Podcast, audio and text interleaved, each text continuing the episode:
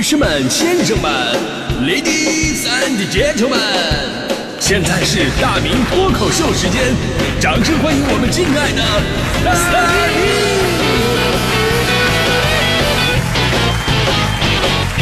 明！为什么刚开始就有一个特别尴尬的笑声呢？因为今天我说这个遗传的事儿啊，真的是一个特别玄妙的事情。我每次想说到这个话题的时候，真的就是开始怀疑自己的人生，甚至怀疑我爸我妈他们是是不是骗了我什么。理论上来讲，亲子之间以及子代个体之间，性状存在相似性，表明性状是可以从亲代传递给子代，这种现象就被我们称之为遗传。虽然亲子之间遗传是会。必然的一种法则，但是呢，遗传之所以玄妙，它就在于它未必按照你的预想套路去走。你比方说大迪同学，众所周知，大迪的妈妈特别的漂亮，五官轮廓非常大气，国际范儿很洋气。大迪的爸爸呢，大迪同学之前给咱们介绍过，长得特别像那个《亮剑》里的楚云飞。按理来说哈，你这个背靠这种组合，大迪同学不可能差到哪里去。但是遗传它就是非常玄妙的呀，它既没有遗传到妈妈的国际气质，也没有遗传到爸爸的浓眉大眼，却不幸的遗传到了妈妈的记忆力 和他爸爸的腿毛。啊，他跟他妈妈出去总是被人叫姐妹啊，哎，可能啊是说他妈妈长得年轻，但其实关键因素还是因为大迪长得太老。所以呢，总结一下，有一种遗传就叫做优点不继承，缺点全遗传。那就回到刚才我说的了，我真的我就这个问题，我认真的思考过，这个才两家之所短的概率啊，我跟你说还真的是挺大的。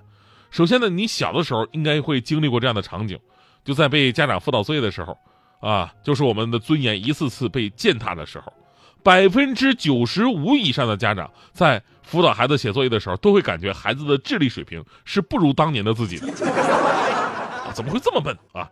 于是呢，产生了灵魂追问：这孩子到底随谁？而最终的结果就是百分之百的夫妻都认为这是对方的基因所导致的，啊，跟自己是完全没有任何关系。所以呢，辅导作业的重点啊，经常会变成父母之间的一个互相指责。一个说：“哎呀，咱儿子这脑子他就是随你啊，满脑满肠肥的。”那另一个说了：“哎呀，脑子笨呐不要紧，你看他死猪不怕开水烫这劲儿，哎，谁说都不好使，这点跟你一模一样。”呃，当时啊，我就特别的凌乱，你俩这吵架呢，还是在这骂我呢？后来吧，我就总结了一下，我还真的属于父母最宝贵的品质，我都没怎么继承下来那种。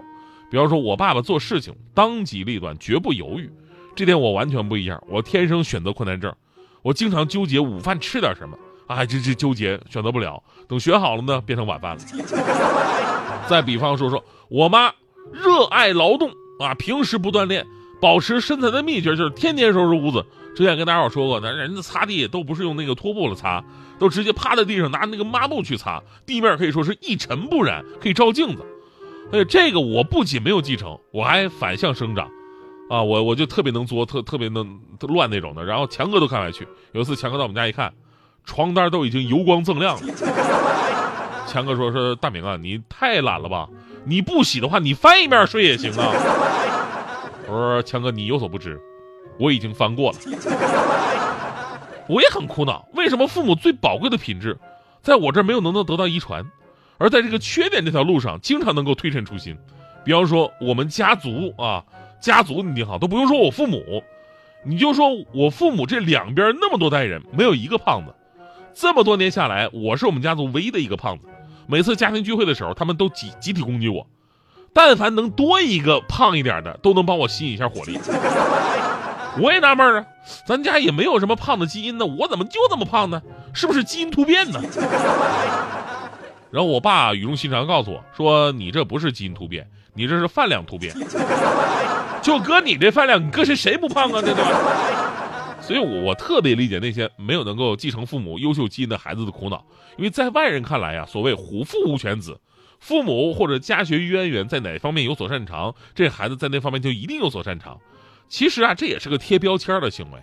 虽然贴的是好的标签，但是越好的标签，你想想，给孩子带来的压力不就越大吗？这里咱不说，不得不说一个人啊，他就是呃鲁迅先生的长孙周令飞先生。有小朋友会问了啊，这个鲁迅先孙子为什么不姓周啊？这个鲁迅先生原名周树人，十年树木，百年树人，中国真正的一代文学巨匠，中学课本背诵全文难度的天花板。啊、昨天有条热搜啊，就是周令飞先生说出了自己从小到大作为鲁迅孙子特别无奈的一个烦恼。在不久之前，鲁迅逝世八十五周年纪念日上，第四届鲁迅文化周在上海开幕了。那鲁迅先生的长孙周令飞先生呢接受了采访，啊，首先大家伙就被他的外形吸引住了，他标志性的一字胡，哎，这这个胡子真不好长啊，修都修不出来那种的。演员要演的话，只能贴假胡子。但鲁迅先生孙子这个胡子啊，真的跟那个教科书上的鲁迅真的是一模一样，让网友们感慨啊，这个基因太神奇了啊！呃，正是因为基因太神奇了，所以大家伙自然而然的一定会有种惯性思维，就是这位大叔他文章肯定写得好。啊，这就是周令飞这辈子最大的一个苦恼。他说：“这个鲁迅啊，这个带给他这个鲁迅孙子这个光环，从小来说给他带来很大的压力。啊，中学毕业去参军，就是因为想逃开一个大家伙都认识自己的环境。结果呢，这部队里的人还是知道了他的身份，然后呢，让他负责写那个通讯报道。他周令辉最不会写的，他就是作文。啊，我不会写作文，你让我写这个东西干嘛呢？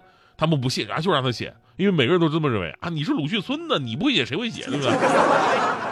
然后实在没辙，都让自己写呀啊，那么多的期待，那写吧，硬着头皮起了一个头，然后呢，起完头以后实在写不下去了，哇，磨叽磨磨唧唧，半夜两三点钟，实在太困了，然后呢，纠结怎么写。这时候排长过来了，拿根拿根烟递给他啊，你抽根烟，清醒清醒。啊，周说不会抽烟呢。排长说你怎么可能不会抽烟？我们都知道鲁迅先生特别能抽烟。问题抽烟写作文这事他是天生的吗？就相当于什么？在医院啊，医学院的教授给实习生们讲课，说为了更，呃，做出更准确的判断，必须了解一下病人的这个遗传病史，啊，比方说判断一个人的病啊，你可以先问问他，说你们家里边有谁有这毛病？比方我去看高血压，他们都会问我，你们家谁有高血压？这玩意儿遗传嘛？这我妈高血压啊，我就没遗传点好玩意儿吗？但这也分个情况啊，啊，结果第二天，一名实习生就问一名刚刚送来的病人，那个病人呢是腿伤了。然后就问你腿怎么伤的呀？病人说这个被车撞了啊。实习生问了，那我问一下，那你们家族你爸你妈被车撞过吗？你们家有没有那个家族被撞史？家族被撞史，家族经常被撞还能延续下来，真是个奇迹。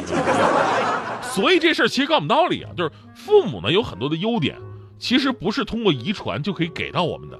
对吧？你今天看到他们很多的优点，很多的长处，都是当年他们所处的环境、自身的坚持，还有家庭的教育方式共同磨练出来的。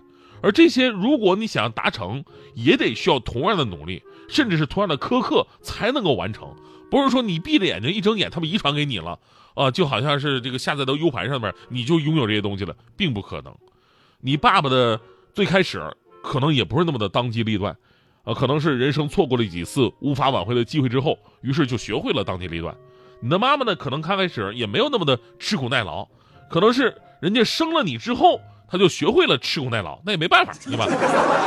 所以呢，遗传决定了天赋，努力才决定你的高度。就不要像大迪一样啊，大迪前不久非要学什么芭蕾舞，说这个芭蕾舞啊看起来非常优雅，尤其是感觉跳这个舞啊能增高。啊，这个我说这个艺术一块吧，尤其是舞蹈，对吧？这个天赋真的很重要。结果大迪非要说他有天赋啊，而且是家学渊源。我当时一听，哎，大迪，你们家有人学芭蕾啊？然后大迪说了，说啊，这个芭蕾呢没人学，没人会啊。但是我小的时候就发现了，我爸每次喝多了啊，回家晚了，那踮脚尖走路的技术啊，那行云流水，落地无声，呲 溜下的人就闪进来了。每次我妈醒过来，发现我爸早就躺在身边了啊。然后我爸还还装说呢，哎呀，你媳妇你睡挺早啊，我九点回来你就睡着了，你看，就这功夫我要学会了，那简直就是铁锅炖里忘放水。我当时一听一愣，铁锅炖里忘放水怎么讲？大弟嘿嘿一笑，轻轻松松天鹅湖。大弟你你你就是铁锅炖你吃多了吧？